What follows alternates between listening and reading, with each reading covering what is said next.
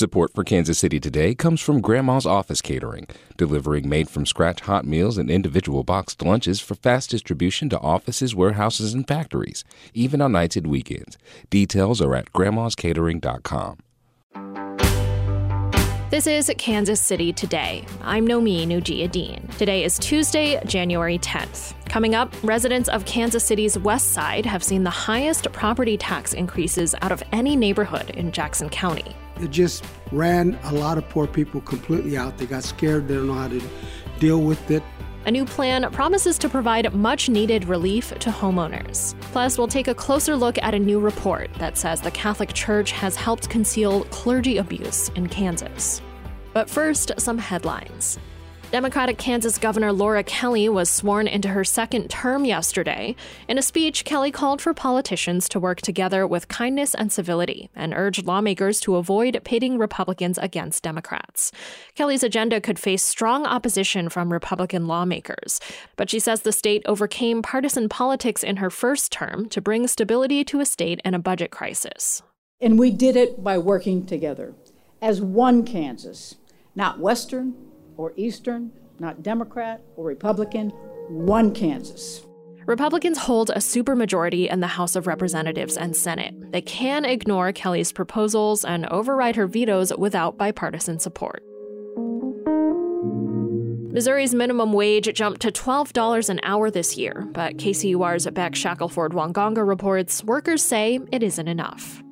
LaRon Gillum works two jobs to support himself and his child. After he finishes his full time job, he heads to the Footlocker and Ward Parkway Center where he's paid minimum wage. Gillum says $12 an hour might work for teenagers, but it isn't a livable wage for adults. My part time job, so it doesn't really hurt me as much, but for ones who are more dependent on it full time, it's kind of more of a like, it's kind of a hard, hard crutch. Going forward, the minimum wage in Missouri will increase at the same rate as inflation. In Kansas, the minimum wage remains stuck at 7.25. A Kansas City charter school will have to pay nearly $1 million to a former student who alleges she was molested by a teacher when she was 11 years old. KCUR's Jodi Fortino has more. The former student at Hogan Preparatory Academy said she was singled out and then molested by former teacher Douglas Bliss in 2018. A jury in Jackson County found in favor of the former student on claims of discrimination, battery, and punitive damages against the charter school and Bliss on Friday. They awarded her $950,000. An attorney representing Hogan Prep told KCUR that since the alleged incident in 2018, the entire leadership team and many staff members are new. However, he said the school maintains that the claims are not true and is evaluating all legal options. We'll be back after this.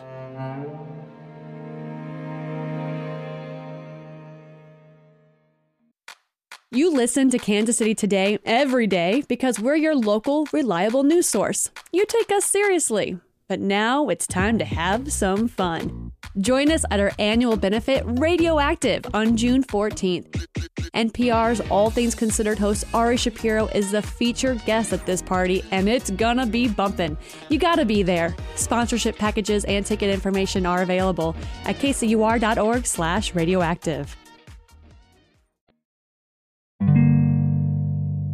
On Friday, the Kansas Attorney General's mm. office released a report from the Kansas Bureau of Investigation detailing decades of sexual abuse by Catholic priests in the state and the church's history of protecting accused clergy. Scott Canon is managing editor of the Kansas News Service. He covered that breaking news story for us, and he sat down with me to tell me what the report said and whether any of the accused might face consequences. So, where did this report come from? Uh, in 2018, Attorney General Derek Schmidt asked the Kansas Bureau of Investigation to look into sex abuse charges surrounding the church. This had all followed other revelations across the country, particularly in Boston and the Archdiocese there. And then Kansas did its own accounting. But the difference here was that you had the KBI instead of the church making an assessment what had happened over all those years. So, what were the report's key findings? Well, for starters, 188 clergy were identified as criminal suspects. Now, that's over roughly 50 years, but it's quite a few, obviously. And the report echoes what, what's been found across the country in Catholic dioceses that the church had routinely failed to pass on reports of suspected abuse to law enforcement. Instead, the pattern was that they would transfer priests who were accused of sexual abuse to other parishes or other dioceses once they became suspects. And then church even continued to support those priests financially. Ultimately, the task force issued 30 probable cause affidavits to prosecutors. Does this mean the accused clergy will be prosecuted? Likely no. First of all, you've got the statute of limitations. So many of these cases are decades old, and um, you can only file a charge within a certain number of years. Now, there's been efforts across the country to change that, particularly in child abuse cases, so that when kids become adults and feel more in a position where they can make an, uh, an accusation, that charges could still be filed, but that's not the case for the most part. And the other thing they kept running into is that either the victims or the people who were accused are dead now. KBI agents did go to a ranch in Colorado run by Capuchin Province. It's a Catholic religious order that operates in Kansas and elsewhere. And where the KBI said there were, quote, multiple offender priests, unquote, living, but agents were turned away when they tried to speak with those folks. What did the church say in response to the report? Well, first of all, the church said that it was unaware of the report, hadn't seen it until it showed up in media accounts. Uh, Derek Schmidt, on his last business day in office, released it at 5:19 in the afternoon, and that gave it made it difficult for reporters and others to make an analysis and and check things out. But the, it appears that the uh, archdiocese was caught off guard. Archbishop Joseph Naumann, who leads the archdiocese in Kansas City, Kansas, did put out a statement. He said, quote, you cannot read this report without your heart breaking, end quote. So what have victims said in response? Well, one of our reporters spoke with Janet Patterson. She says a Wichita priest abused her son, Eric. The church simply moved that abuser to another city. Here's what she remembers the priest's successor saying to her congregation. I remember him saying, you must never criticize the priest. You must never criticize the priest. Her son, Eric, later died by suicide.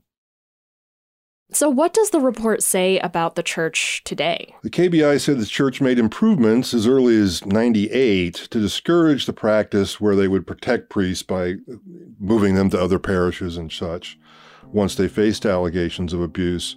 The KBI said the church became less prone to transferring those clergy and less prone to shield them from accusations or possible prosecution. Uh, they say in the report that the church data says, quote, indicates a decline in substantiated abuse over the decades, especially in recent years. That was Kansas News Service editor Scott Canon.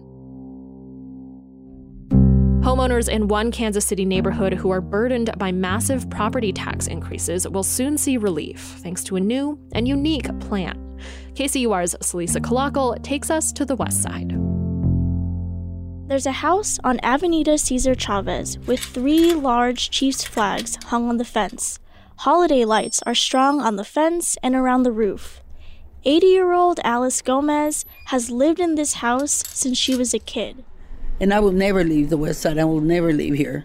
This is my home for life. But Gomez's life in her West Side home was threatened in recent years when her taxes went from around $500 a year to $2,400. West Side owners in recent years, many of whom are Latino, older, and live on fixed incomes, have been grappling with these huge spikes in their taxes. The neighborhood was devastated. They got smashed. We got smashed. From 2018 to 2020, the West Side neighborhood saw a 128% increase in the average assessed value for owner occupied homes, the highest out of any neighborhood in Jackson County. Manny Abarca was recently elected to the Jackson County Legislature to represent the West Side. He says the jump comes from inaccurate assessments by the county and construction of new luxury buildings in the neighborhood. Because you've not seen that development over the last 30 years in the West Side and you're seeing it all within the last 5 to 10, your values are compressed and they're going to go up uh, dramatically. Last fall, City Council turned to a method it usually reserves for developers and businesses tax breaks. Council approved a plan to dramatically cut the property taxes of West Side homeowners over 25 years. At a time when gentrification threatens to displace long-time low-income residents, the West Side redevelopment plan is a local response to that problem. More than 200 homeowners applied for the tax break this year. Gomez was approved, and her taxes were cut by almost a third. Other households who apply for the redevelopment plan could see similar decreases in their property taxes. The concept is that the biggest benefit goes to the lowest income people because they have the highest level of need. That's Colleen Hernandez, a longtime West Side resident who worked on the redevelopment plan with her husband, Bobby. And the really unique thing about it is people's taxes are based on their income, not on their property value. Colleen and Bobby have seen the neighborhood transform in recent years. They see million dollar homes built next to their neighbors' smaller, single family homes. And they saw how high tax assessments were hurting their neighbors. It just ran a lot of poor people completely out. They got scared, they don't know how to deal with it. But the homeowner tax break brings up some of the same concerns as tax breaks for businesses. Namely, the city and school districts lose revenue. Abarca, who recently served on the board of Kansas City Public Schools, is concerned about what would happen if other neighborhoods adopt a similar plan. You are going to defund schools, you're going to defund fire safety programs, um, you're going to start defunding entities you rely on. That's because Kansas City Public Schools receive funding through property taxes. It was one of the only parties to oppose the redevelopment plan. Colleen and Bobby have called the West Side home for decades.